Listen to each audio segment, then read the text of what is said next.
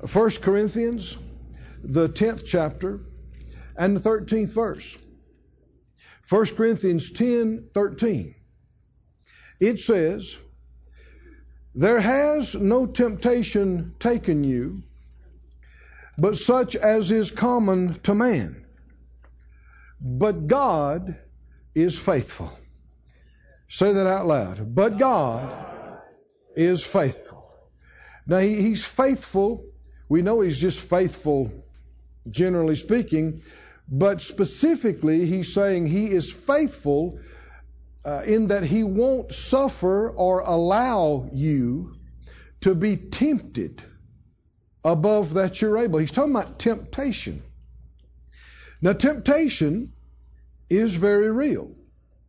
And every one of us in life is subject to it. I heard a fellow a while back talk about he had an experience in the Lord and he was no longer even tempted. You know, couldn't be tempted. Well, that's just not true. No. Jesus himself was tempted mm-hmm. in all points, like as we are. It's not a sin to be tempted. No. You haven't missed it unless and until you give in to the temptation. You yield to the temptation. You act on the suggestions and thoughts and feelings that are wrong. But it's something that's not talked about many times in church. People like to, because of embarrassment, because of shame, because any number of things, uh, they just like to come to church and kind of leave the impression Oh no, no, everybody here is great. Nobody's having any problems. Nobody's making, messing up, making mistakes. But that's not reality. You can be a born again child of God, name in the Lamb's Book of Life, love the Lord, and yet be giving in to temptation on a regular basis. You don't have to. Right. But it is happening many, many cases. And uh, no judgment, if you're honest, you, you're not going to judge somebody else because you yourself hmm, have yielded to some, some things that were wrong. And, and you might think, well, yeah, but I've never done that. Well, uh, the Bible doesn't uh, categorize sin like people do. Uh, God looks at the heart, and rebellion is rebellion. Disobedience is disobedience. Ignoring God's ignoring God. Sin is violation of light. The Bible said, Him that knows to do good and does it not to him, it's sin. You're, vi- you're either doing something you know you shouldn't be doing, or you're not doing something you know you should be doing. But it has to do with what you know and violating what you know. You have been and you will be tempted to violate what you know is good and right. Somebody said, Don't confess that over me. It's life, brother. it's reality. And you'll, you'll do one of two things. You and I both will either resist the temptation or we'll give in to it. We'll do one, one or the two. Well, this is some of the most wonderful news you could ever hear. First of all, nothing, no, no kind of temptation is going to happen to you that's not common to people all over the planet. There's not some rare, crazy thing that nobody's ever experienced that's happening in your life. The devil will tell you nobody knows what you're experiencing, what you're going through. That's not true. It's not true. People say, well, I guess I'm just different from everybody. No, you're not. You're a whole lot like everybody else. And the temptations, there is no temptation taken you but such as is common to man. Here's the good news God, but God is faithful. Right. Now, some people have taken this and twisted it and tried to make it say God won't put more on you than you can stand. Have you ever heard anything like that? God won't put more on you than you can stand. This verse does not say that. No. It does not even come close to saying that. Because God is not the author of the temptation. He's not the one tempting you. James says, Let no man say when he's tempted, I'm tempted of God. Because God cannot be tempted of evil, neither tempts he any man. He's not the tempter. There's a devil. He's real. He has those working with him. He, they are the tempters. He brings to you thoughts, feelings, suggestions, and tries to push you and tries to press you to do things that you ought not do. But God is faithful. Somebody say, God is faithful. God is faithful. He won't suffer, that's a King James word. He won't allow you to be tempted above that you're able. He won't let the enemy tempt you beyond what he knows you can resist and overcome. God's not tempting you. He's preventing the enemy from tempting you too much. That's it. That's the word. Is that good news or not? Amen. This is good news. Not only that, he won't allow the enemy to tempt you beyond what he knows you can resist and not give into, and he also makes a way out. Yes. Hallelujah. So you can bear, you can deal with the temptation, you can resist, you can overcome. No matter what happens, this is good news. No matter what happens in your life, you can say, God is faithful, and He's already made a way out of this. Well, no matter what kind of physical problems, financial problems, relationship problems, whatever it is, you know God's there. He's faithful. He's not surprised by this. He's already got you a way out. Hallelujah. Now, uh, this morning, we got into some things that I'm very excited about. And for those of you that weren't with us, I, I want to go over them as briefly as I can. Go to John 7, please. John chapter 7. I've been in the ministry now for over 35 years. Not saying that's a long time, it's just longer than a couple of years. And uh, have seen things that work and things that don't. There's a lot of stuff in Christianity that's religious and it doesn't work. It's phony. And people believe it, they've heard it, but it's not Bible, it's not right.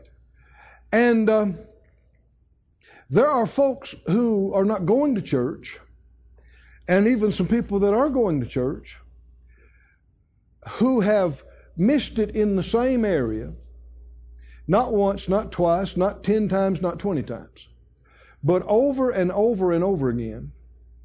And now they are hopeless feeling. And they feel like they got no no strength. They've they've said they weren't going to do it again.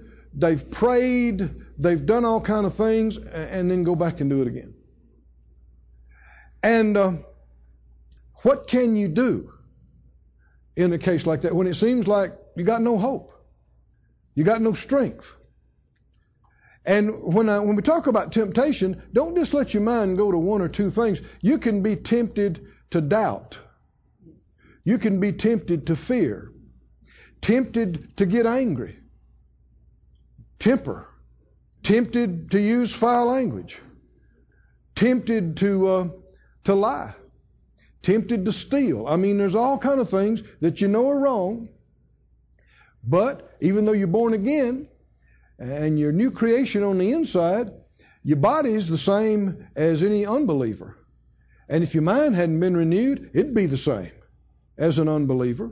And it'll still want to do the things you did before you got saved. Because your body didn't get saved. Your mind, unless you renew it, it's not renewed. What can you do? I've ministered to people, I've counseled with people, I've prayed with people that were just at their wits' end, suicidal, so ashamed, so embarrassed, messed up in the same areas over. And here's one of the worst things you can be at a place where, even though you know it's wrong, part of you wants to do it. Even after all this, part of you still wants to do it. And so you say, maybe I'd like to be free, but part of you wants it.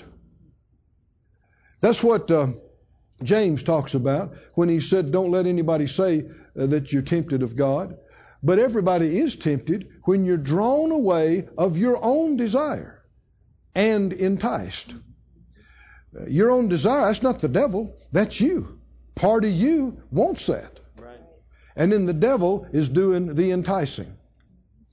But I got some good news. Ready for some good news? Good news. Even at the lowest point you could possibly be, no hope, no strength, faithless, part of you don't even want to get free, there is a way out. We know that from our text. Right? Right. God is faithful. He won't allow the enemy to tempt us beyond what we can resist and overcome, and He always makes a way out. There's a way out, a way to overcome. John 7, are you there? John 7 17, Jesus said, If any man will do his will, he shall know of the doctrine, whether it be of God or whether I speak of myself. Now, this is something that many have wrestled with. What's God and what's just me? What's God and what's people? And here he gives us insight into how to get the knowing or the revelation. Listen to the Young's literal translation of this. And like it's titled, it's very literal transliteration. Uh, beware of uh, modern translations. Uh, a number of them are just, uh, they're not a translation. They are a paraphrase. And a translation implies it's a word for word of what was said in the other language. And many of these translations, they're not telling you what it said, they're telling you what they think it means. Right. Big difference. Yeah. Uh, let me give you an example. A number of modern translations will have this phrase on any number of different verses try to do this or try to do that. The Lord never told you to try anything. that would imply that either you know you, maybe you could do it or you couldn't do it or maybe he didn't know whether you could do it or not. Neither one of those is true. He knows if you can do it or not. And if he told you to do it, even if you were unable to do it before he told you, when he told you, with his command came the enabling and, and power. Like when uh, Peter said, Lord, if that's you, bid me come. When he said come, he can do it now. Peter Yeah. can do it now. Can you see that? So uh, be on the watch for those kind of things. Young's literal says, if anyone may will to do his will, he shall know. You'll know. You'll get clarity. But what has to happen? You've got to be willing to do his will. And you've got to be willing to be willing. Even when part of you is not, you can ask him to help you, and he will work in you to desire to do what he wants. Even when you're not there. Is he good or is he good? Go to Hebrews 13:21. Hebrews 13:21. This is a prayer and you can pray it for yourself. In fact, we're going to do it. Hebrews 13:21 says we might say it like this, the Lord make you perfect or complete in every good work to do his will, working in you that which is well pleasing in his sight, through Jesus Christ, to whom be glory forever and ever. Amen. So go ahead and pray this out loud. Do it because you mean it.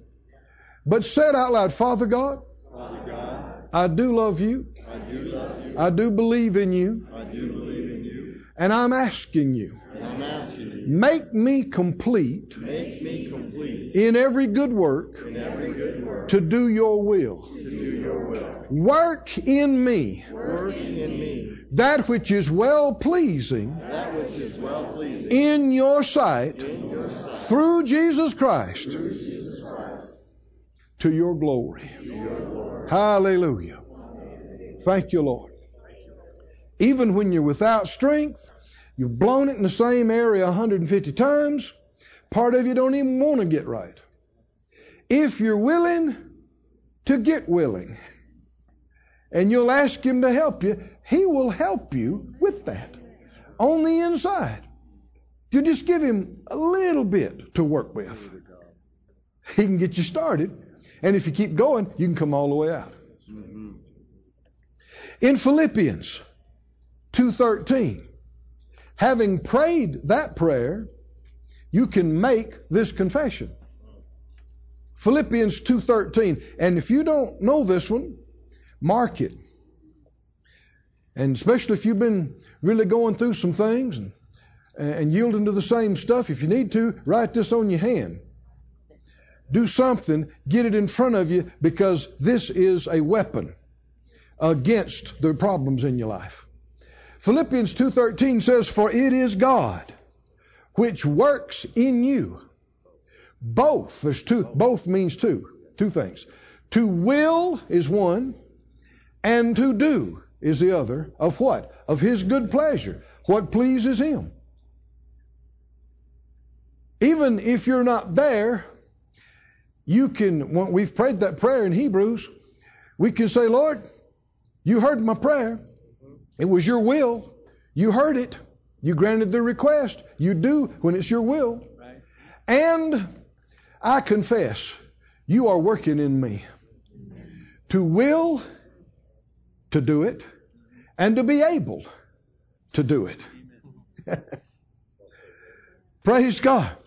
The New Century Version says it like this God is working in you to help you want to do it and be able to do what pleases Him.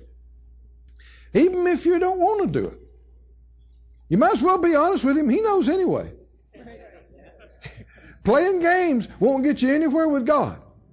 All things are open and naked before the eyes of Him with whom we have to do. He sees right through all of the facade, sees right down into us. And if you hadn't wanted to do it, hadn't been willing to do it, He knows it. But that doesn't mean that you're hopeless and without help. If you're willing to get willing.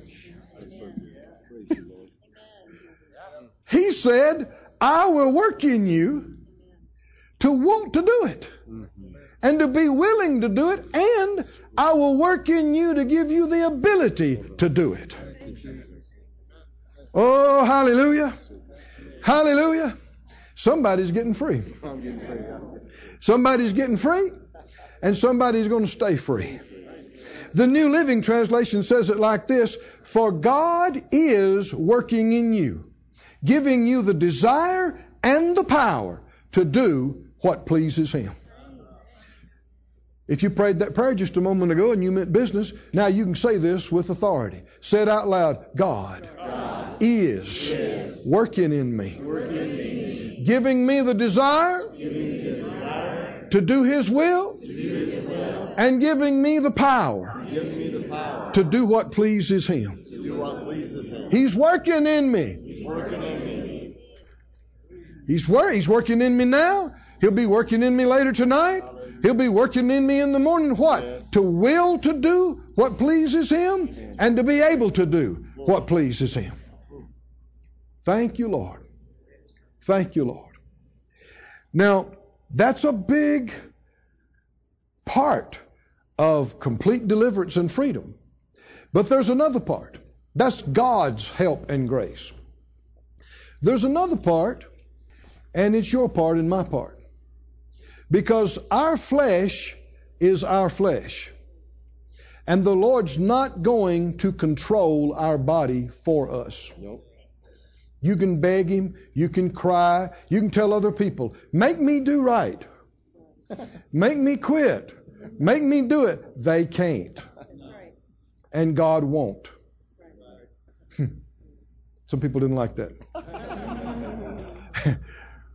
I've heard people say, Oh God, oh God, just, you know, I just want to turn my head off and just take me over. Just take me over and control me and make me do right. You're praying in vain. That's right. God can't answer that prayer. Nope, that's right. There's two prayers God can't answer. It's quiet in here. There's two prayers God cannot answer. One is you asking Him to do what He's already done. Yep, that's good. He can't answer that prayer. Another one is you asking Him to do what He told you to do. Mm-hmm. That was worth you combing your hair and coming to church tonight, right? Is that right? That's it. Right there. Right there. Do you reckon a lot of people are praying those two things? Begging God to do what He's already done. And begging God to make them do what He's told us to do. We're told to keep under our body and bring it into subjection. Your body is not anybody else's body, it's yours. And if you don't control it, it won't be controlled. And the thing that will help you uh, tremendously is to be able to use your own words to bind your flesh against something wrong. I know we talked about this this morning, but a lot of folks weren't here. Besides that, you that were here, do you mind hearing it again? um, look with me in Psalm 15. Psalm 15. I'm going to read some other verses to you while you're going to the Psalms.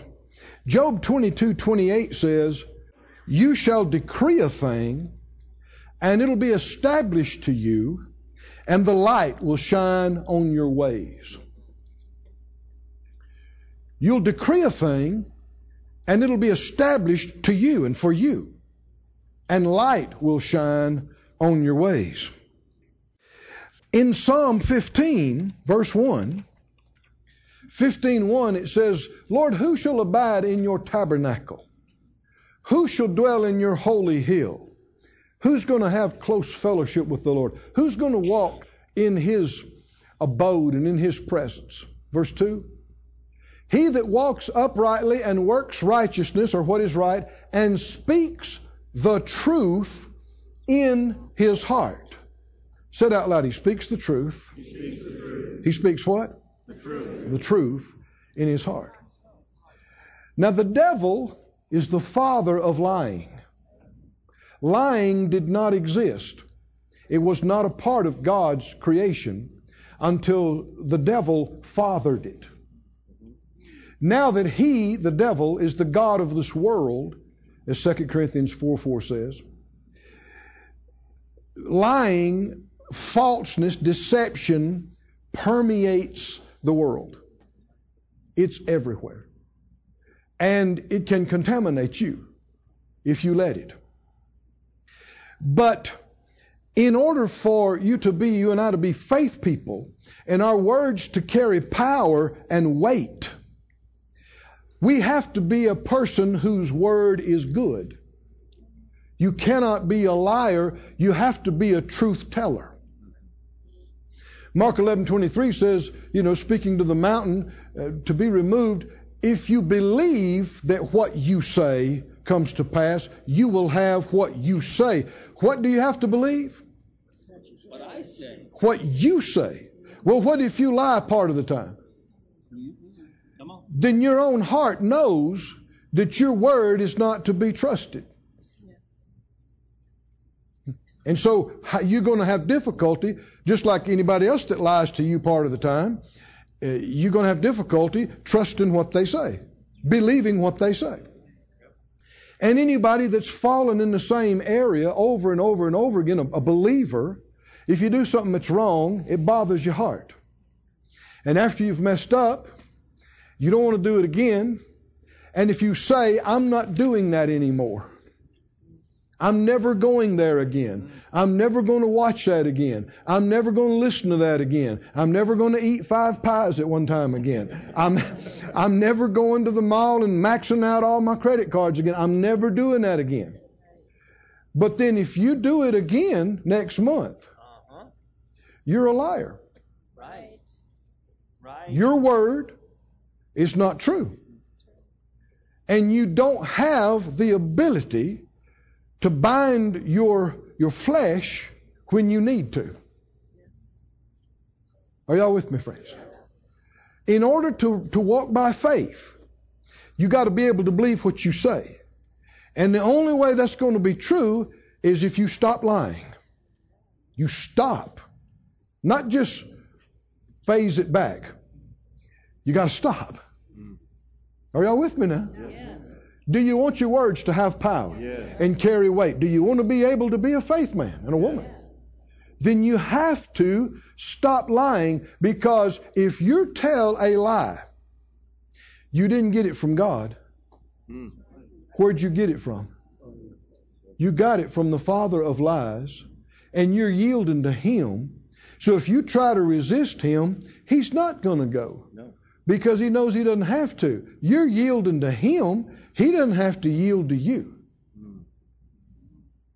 But if you'll submit yourself to God and then resist by telling the truth and resist the devil, he has to flee.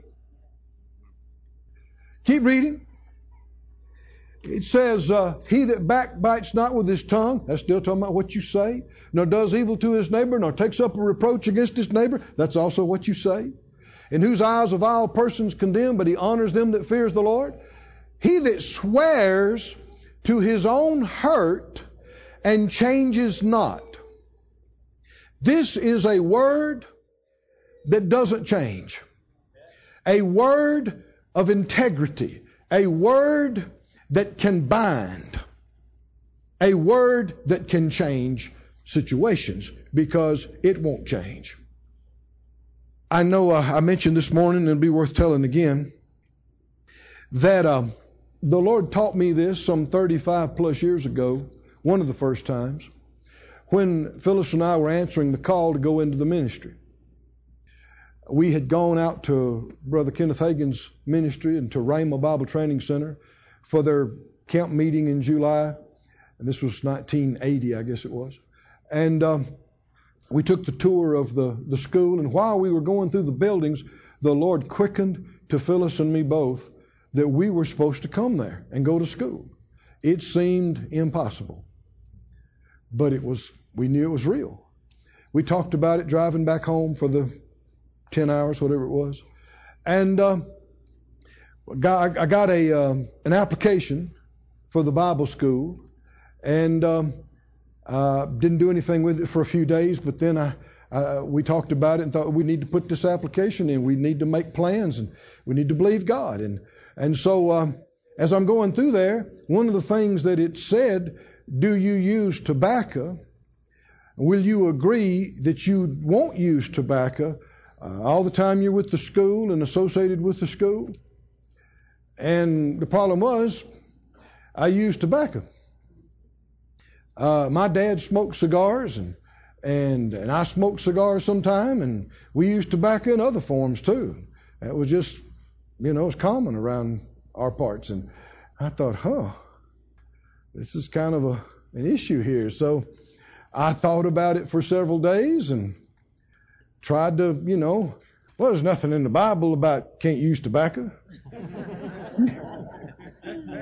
you know, you're laughing, aren't you? When your flesh wants something, you know, your mind will do mental gymnastics to justify it. and, uh, you know, I, I knew I loved the Lord, and yet I'm using tobacco. And um, I kind of, you know, I tried to get theological about it. Of course, didn't know enough about the Bible to, to do it, but I tried to. And, and uh, anyway, at one point I realized, now hold on. Are you really going to let tobacco prevent you from following the plan of God for your life? Are you going to let that cost you? If you do, it's an idol to you. Mm. It means more to you than the direction of the Holy Spirit. No, you're not going to do that. I thought, no, I'm not going to do that. But when I went to quit, it had, it was a stronger hold on me than I thought. Because I was thinking, you know, I, I quit anytime I want to.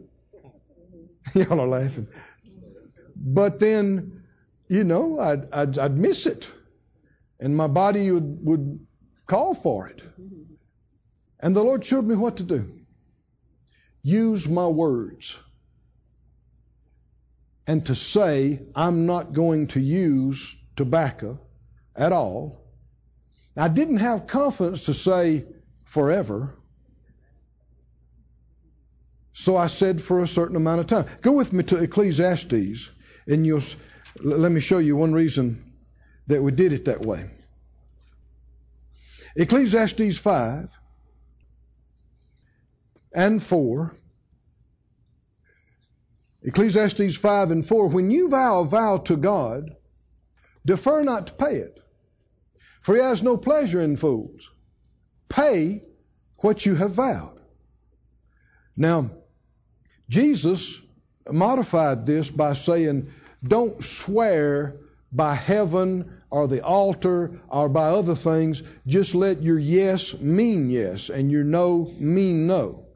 So we're told not to swear or vow by things, but that doesn't mean you're not supposed to make commitments with your words. Keep reading. Better is it that you should not vow than that you should vow and not pay. Why? Well, you'd be a liar. Mm. Right. Right? Yes. Your word would have no meaning and have no weight. You're better off not saying you're going to do something than saying it and not doing it. It'll hurt your faith. It'll give the enemy something to bring condemnation on you with. But that doesn't mean you don't ever say anything because then you're not using one of the strongest tools you have in your life to control your body. James said that just like the bridle controls the horse and the rudder controls the ship, that your tongue controls your body and your whole life. Doesn't it say that? Yes. You can use your mouth to control your body. That includes your organs? Your blood, Yes. your brain. Yes. But if half the time you say things, you don't mean it, you don't follow through, then when you try to use it to make something happen, it won't carry weight then either. Right. We must stop saying things we don't mean and saying things we don't do. We must stop if we're going to have victories, if we're going to walk by faith. If you say you're going to be there, if it's within your power, you should be there. If you say you're going to do a thing, then if later on you, you think, well, I, I wish I hadn't said that, yeah, but you did. Right? Does your word mean anything or not? In Psalms 15, I'm getting looks across the crowd. Uh, Psalm 15, where we're reading, he said, uh, verse 4 He that swears to his own hurt and what? Doesn't change. Said out loud, an unchangeable word. An unchangeable word. What we're talking about is acting like our Father. Amen. His word is immutable, unchangeable, and it is impossible for him to lie. And because of that, when he tells us something, we can trust it completely, absolutely, no matter what kind of contradictions arise, we know if he said it, it's true. If he said he'd do it, he will do it. No chance he might not. Well, we are made in His likeness and image. We are speaking spirits, given the right to choose our own words and put faith in them and release them just like He does.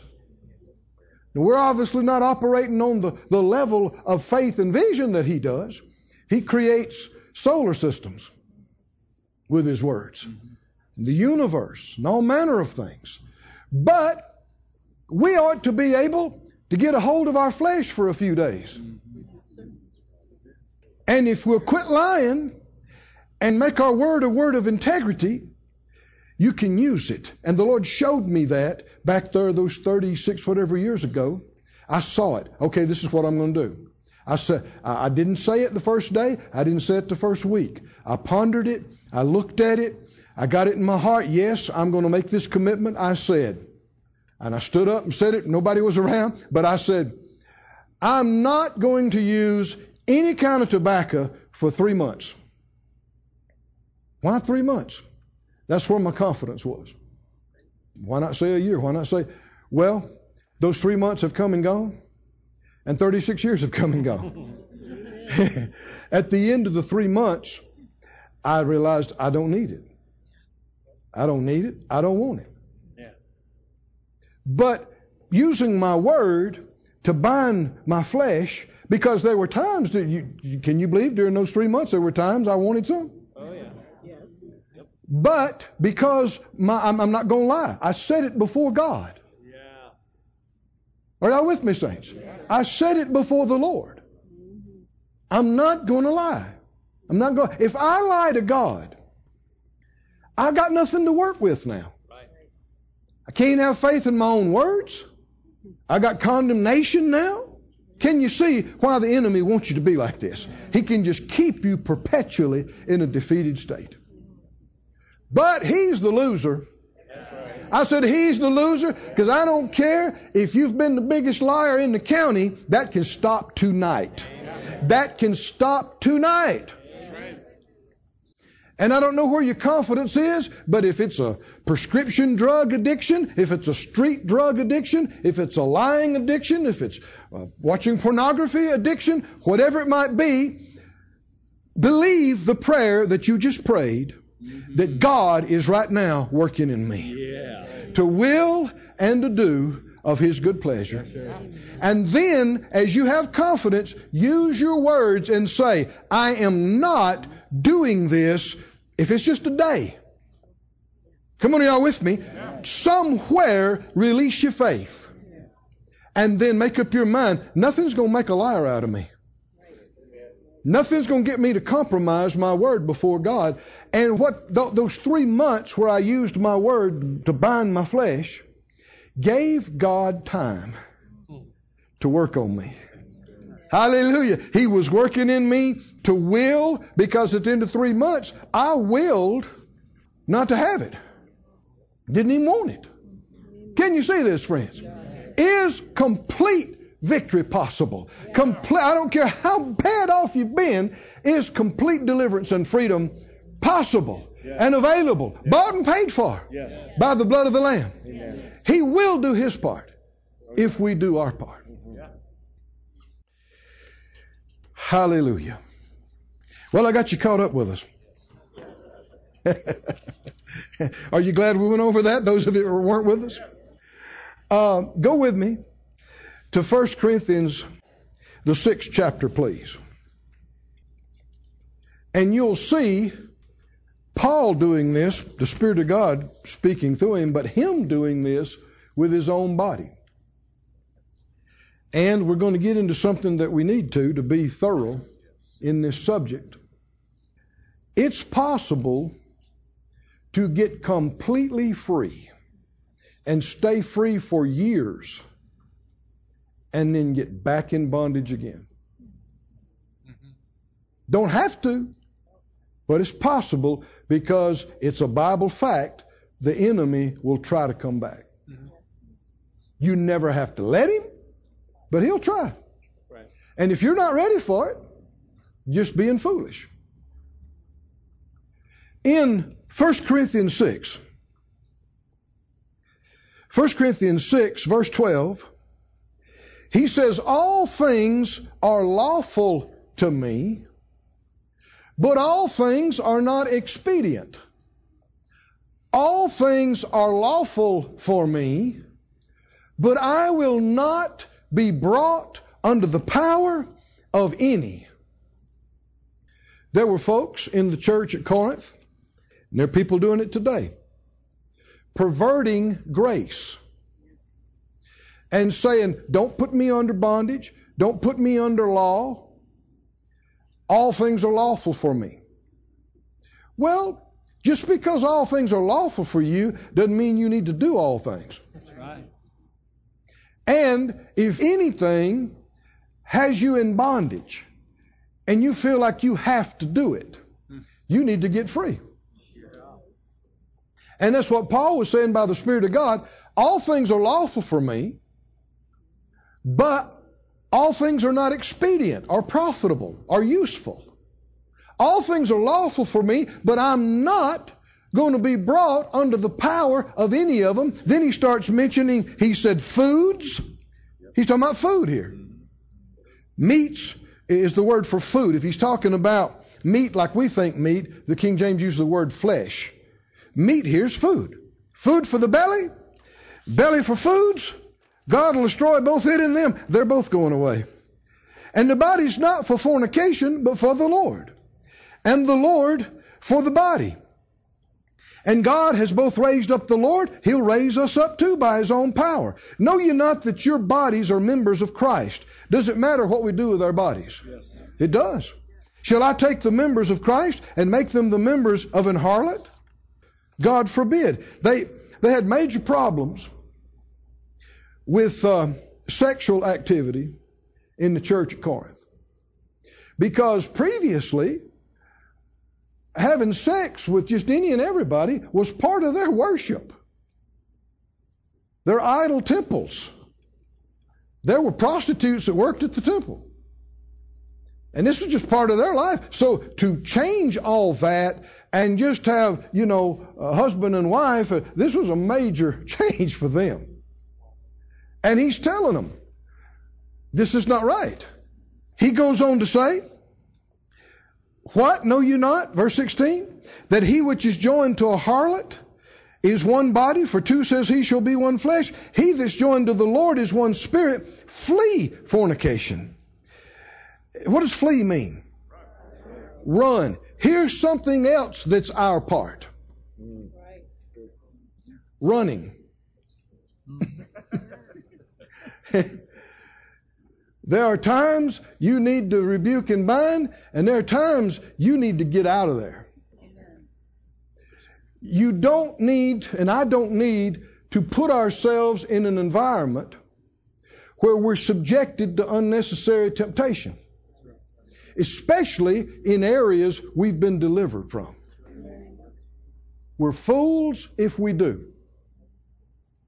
I heard a, a lady say one time, you know, that she was a woman minister, and before she got saved, she uh, went to a lot of bars and, and drank a lot and on the party scene. She had an amazing uh, salvation experience. But after a period of time, uh, she's thinking about her friends and, and, associates that are still in that lifestyle, and she wanted to help them and, and reach them, and God was using her.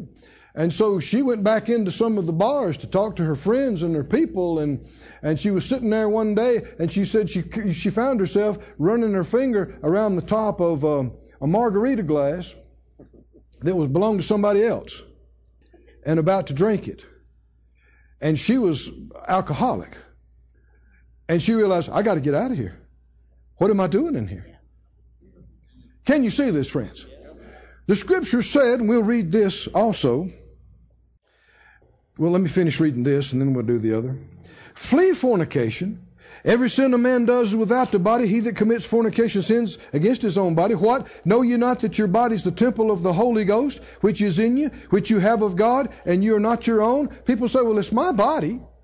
Not if you're a Christian. Well, it's my body. What do you care what I do with my body? If you are a believer, it's not your body. It's been bought, it's been paid for with a price. It's his body. So you need to ask him if he's okay with you doing that with it. Uh oh. For you are bought with a price, therefore glorify God in your body and in your spirit, which are God's. Go to Romans 13, please. Do we want to be free? Do we want to stay free? I realize some of these things are not uh, what your flesh wants to hear. That's because your flesh wants to keep doing right. what he wants to do. Right? Romans 13 13. Let us walk honestly as in the day, not in rioting and drunkenness, not in chambering and wantonness, not in strife and envying, but put ye on the Lord Jesus Christ and make not provision for the flesh to fulfill the lust thereof. The BBE says, don't give thought to the flesh to do its desires. Don't provide a setting or a situation or a provision for your flesh to do what it wants to do. Get it away from that and out of that. Don't make it hard on yourself, make it easy on yourself. Hmm? Go to Proverbs. There's a Godward side and there's a manward side to these things. Jesus told Peter and the disciples in the garden before he went to the cross, he said, Watch and pray so you won't enter into temptation. He said that a couple of times in that same 22nd chapter of Luke. So that you won't what? Enter into temptation. The devil cannot make us sin. He can't. All he can do is work on any wrong desires we have and entice us to enter into it or pressure us do it do it. Just tell the lie. You don't want to hurt them tell the lie. Uh, just tell it. Just tell it. Just take the money. Nobody will know. Just take it. And there's pressure. There's a push. There's a push. There's a push. He can't make you do it. What's he trying to get you to do it? Walk through the door. Can you see that? Yes. He's saying, Here it is. You know you want it. You know you want it. Come on, come on, come on. You remember, you, know, you can be, before you got saved, maybe into a bunch of junk that you shouldn't have been into. And get saved, and the Lord absolutely deliver you from all of it and make you totally free. And even months and years later, the enemy will come back and try to remind you of how your flesh liked it. It's kind of like uh, an old boyfriend or old girlfriend that was wild and partied and and now you're married and, and you got a good relationship and, and it's like that old boyfriend or girlfriend pulling up in the driveway on a Saturday night, honking the horn and going, Hey, remember me? Hey, you know you want it. Come on. You know you want to party. You know, come on. And this shocks believers sometimes because you can go for years. And then all at once, here this is again. What you were delivered from. The devil cannot make you do anything. That's right. Can't. Doesn't have the power to. You are a son of God. Hallelujah. You got the greater one inside you. But he can entice you and work on desires that you have in your flesh that are not good and not right. And he can pressure and push and remind and remind. And he's perfectly fine with you saying, I'm not going to do it. I'm just going to look. I'm not going to do it. I'm just going to think about it for a little bit here. I'm not. And he's like, right, right. Because what happens is you put a foot in the door. That's right. You're already yielding. You're already heading in. This is what happened with Adam and Eve out in the garden. First of all, what are they doing out there? Hanging around the forbidden fruit tree. What are they doing out there? Hanging around there. And then the enemy shows up and goes, Pretty tree, isn't it? yes, it is. He said, Look at that fruit. Is that some of the best looking fruit you have ever seen in your life? Wonder what it tastes like. And just about that time, a drop of dew uh, fell off one of them. It just looks the most amazing thing. And he said, And that's not the half of it. When you eat this, you will become so enlightened. You'll be like God. And the implication is you won't really need him like you do now. And there's all kind of things going on here. But wouldn't it have been so much easier if they hadn't even been out there? Or they hadn't even heard it? You don't have to cast down what you didn't hear. right? You don't have to cast down what you didn't see. I don't even have to ask you, are there a bunch of things you wished you'd never seen or never heard? Because the enemy brought it back to you a thousand times, right? Trying to get you to think about it, focus on it some more. Why? Listen to this in Proverbs. Proverbs 4:14, and you'll see this language repeated because Proverbs is the wisdom book. Wisdom has to do with seeing the outcome of actions and seeing the results and future of actions. He says in Proverbs 4:14, "Enter not into the path of the wicked, go not in the way of evil men." Proverbs 4:15, "Avoid it, pass not by it, turn from it, and pass away." Go away from it. Don't go by it. In Proverbs 5:8, the, uh, the writer is warning his sons about prostitutes and about the wayward woman. And he says in Proverbs 5 8, he says, Remove your way from her, come not near the door of her house. Then later on in Proverbs 7, he describes a young man who didn't heed this advice. And he said that he saw this young man who's going to the strange uh, woman, the, this is the, the prostitute's house, and he said, verse 7, Proverbs 7 7, I beheld among the simple ones, I discerned among the youths, a young man void of understanding passing down the street near her corner, and he went on the way to her house. If you never go down the street, there's no way you're going to go through the door of the house. If you won't go down the street, you're never going to go through the door of the house on that street. And it's easier to just not go down the street than it is to pass the house.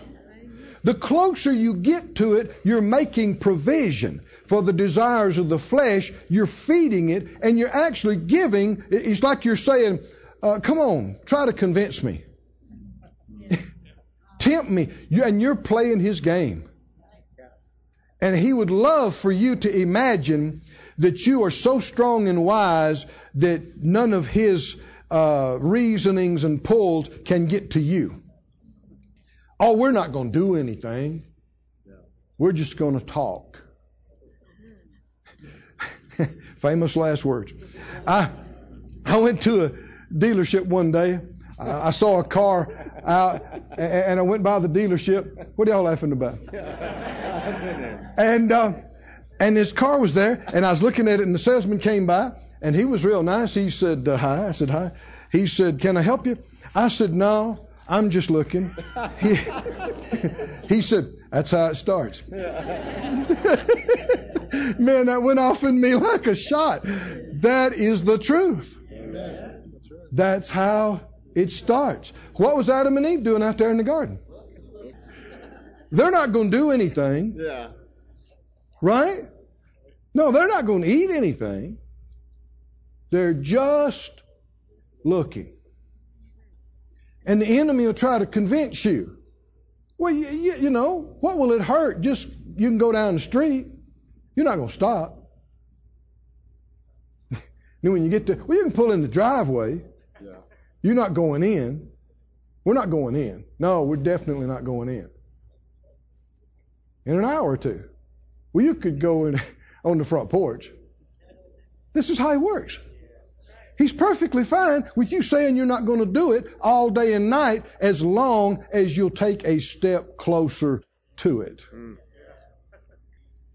Because you're already yielding. Let's say you're trying to uh, lose a few pounds. It's far easier to pass the grocery store than it is your refrigerator. right? Because your refrigerator can be just feet from you. And it can call your name. Is that right? Have you ever heard the refrigerator call your name? it's easier to pass by the cookie aisle than it is your favorite cookie.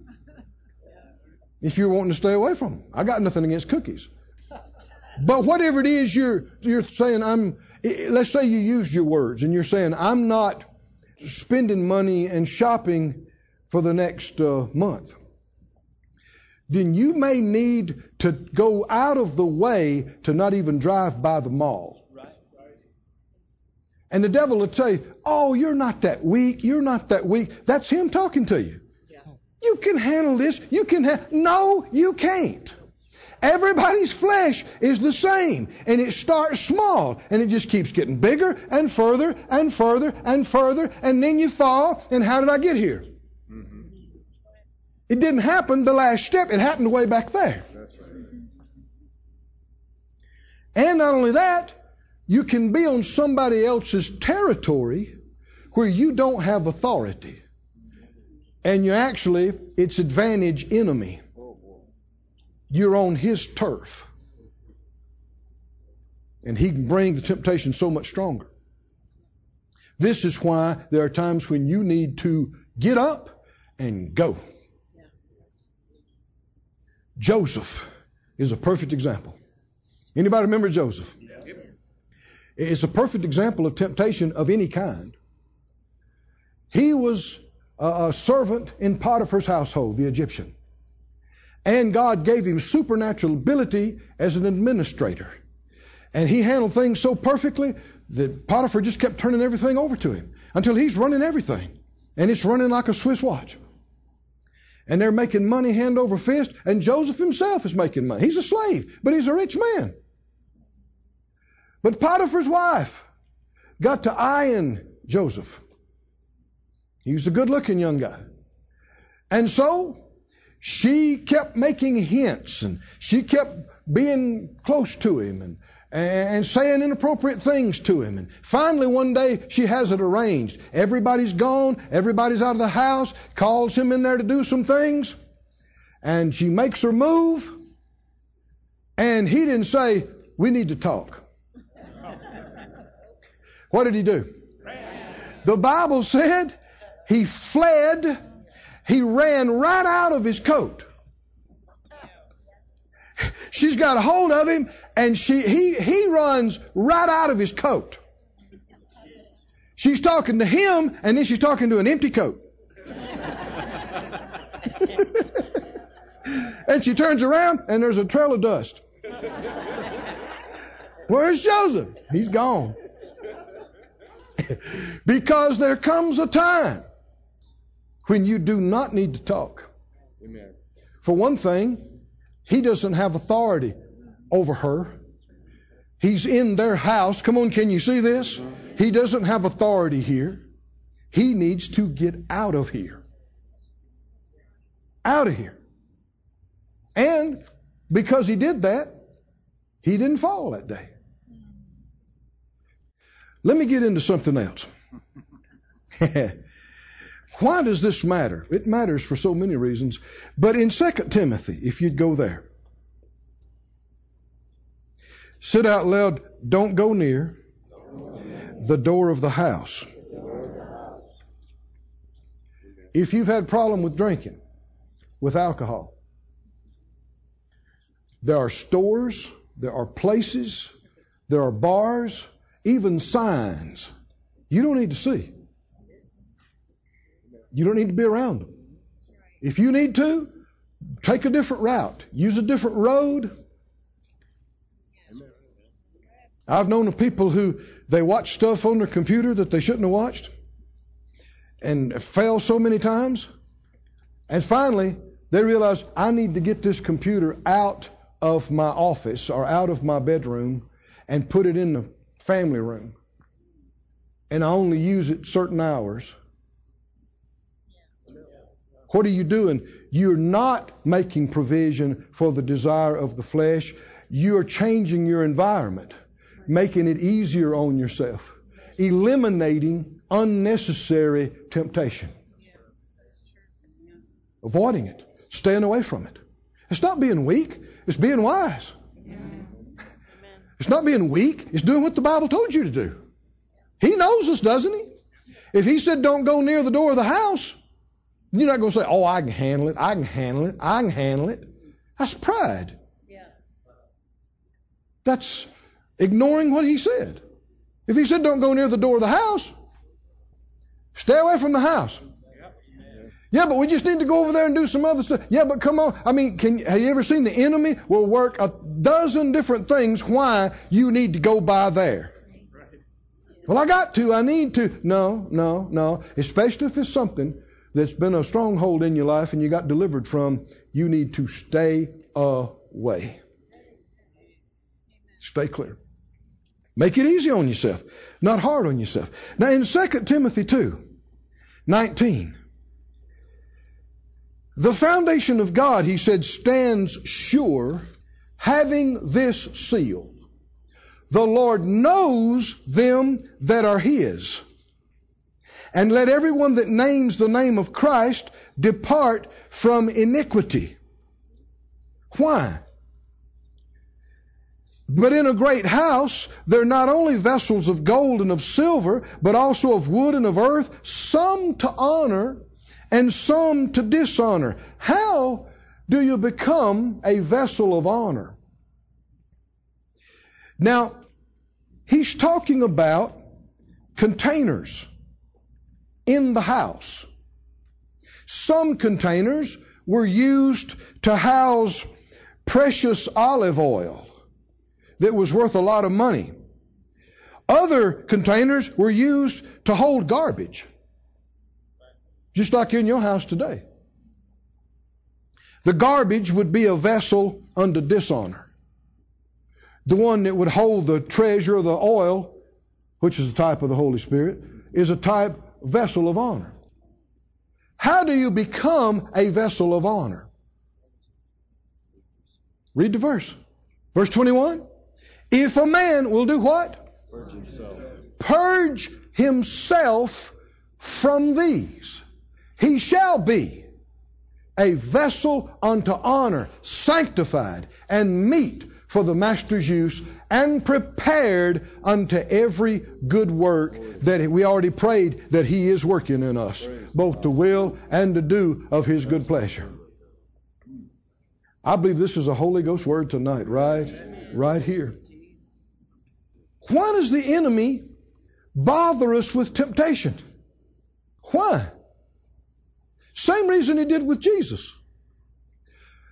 When Jesus was baptized and he came up out of the water and the Holy Spirit came on him in the shape and form of a dove, immediately after that, he was subjected to temptation 40 days and 40 nights. Why? Why then? He was the Son of God days and months and years before that. Why then? Why not after that?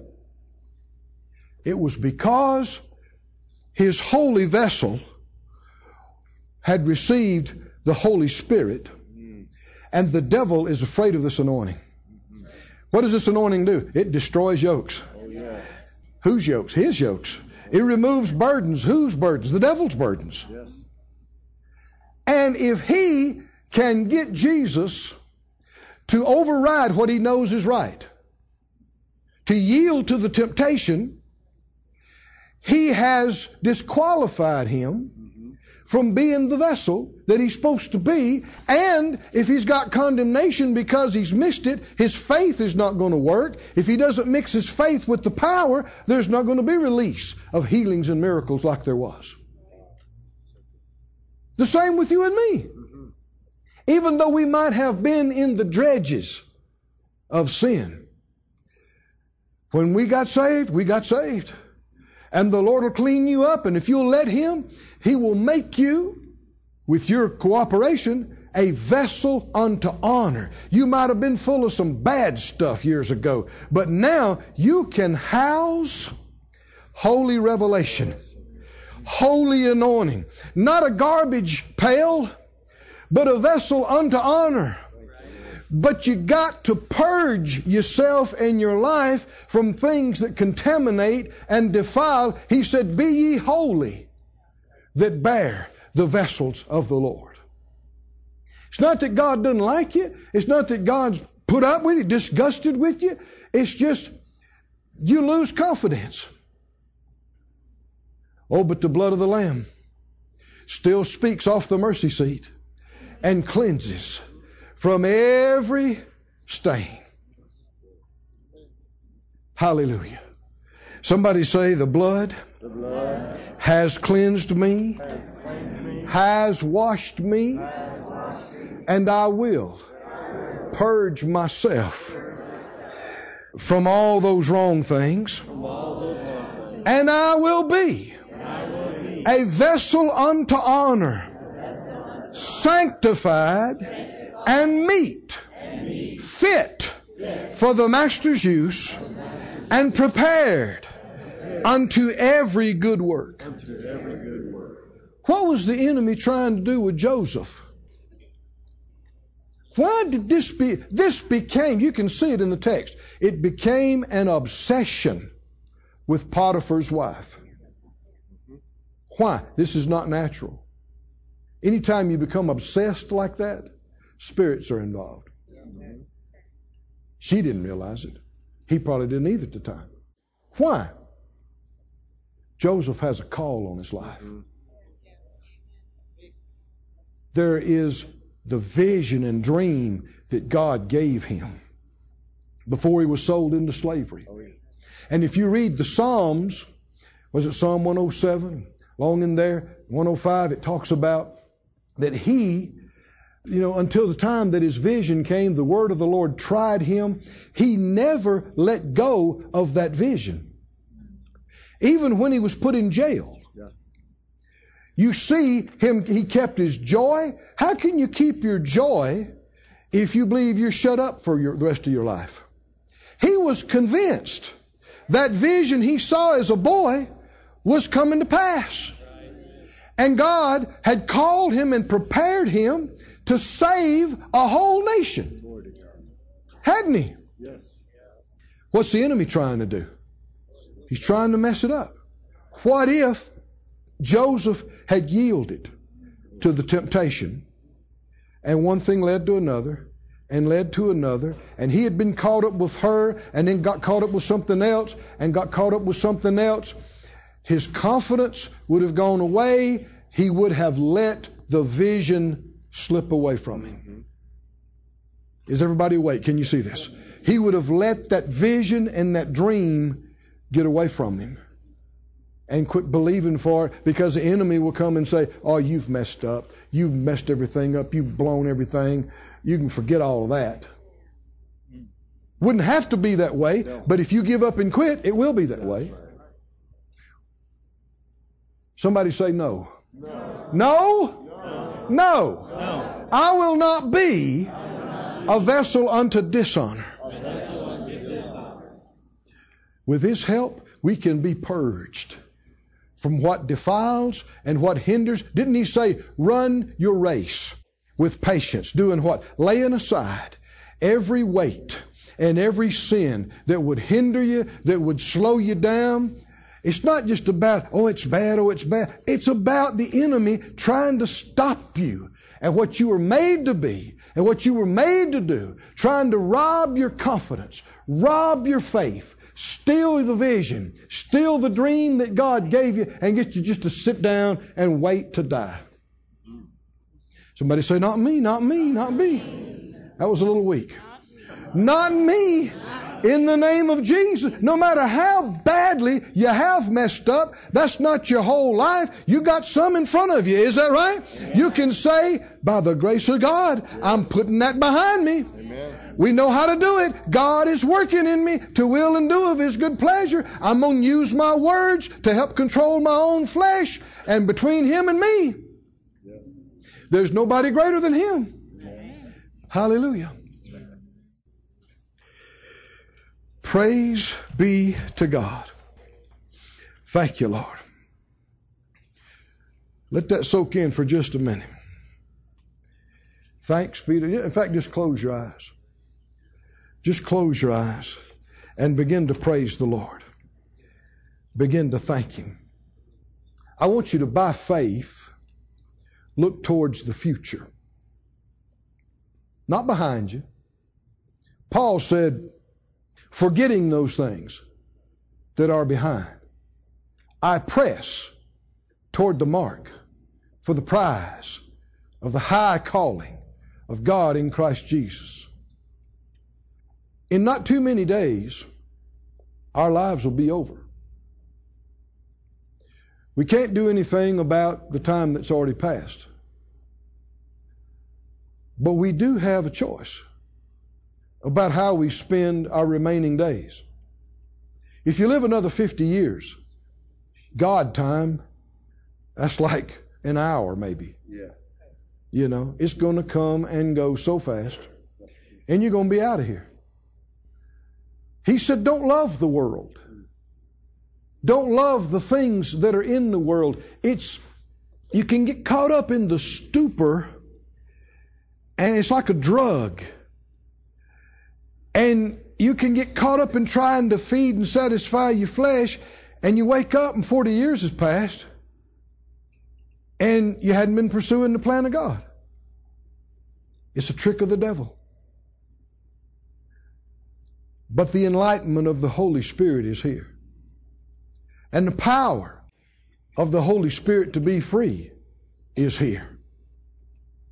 Hallelujah. Let's open up our hearts and let the Holy Spirit work on us some this evening. Let's let Him work inside some more. He's already, we prayed, He's already working. Let's let Him work some more and work further. Hallelujah. Just keep your eyes closed. Don't focus on things in the room and around you. Don't think about what happened today or what's going to happen, you know, in work or school or at the house. Push that aside. And try to think in terms, see your life the way God would see it. Not for condemnation, but for how to redeem the remaining days. Said out loud, Father God, Father God, forgive me forgive me for any wasted days, for any wasted days, any wasted time, any wasted time, any times I've allowed the enemy to distract me, discourage me. I'm forgetting those things that are behind. And I'm looking ahead and I'm looking ahead by faith to the path to the path you've called me to you called me to. that shines brighter and brighter as I follow you. And I'm asking you of your grace and mercy, show me how to redeem the time. Show me the best and highest use of my remaining days and how to be purged from every hindering thing, every unclean thing, every defiling thing, every hindering thing, and be a vessel of honor unto you. Oh, hallelujah. Hallelujah. This ministry has been brought to you today free of charge by the partners of Moore Life Ministries and Faith Life Church. If you would like to help send this word to others at no charge, you can become a word sender today. For more information, visit our website at moorelife.org.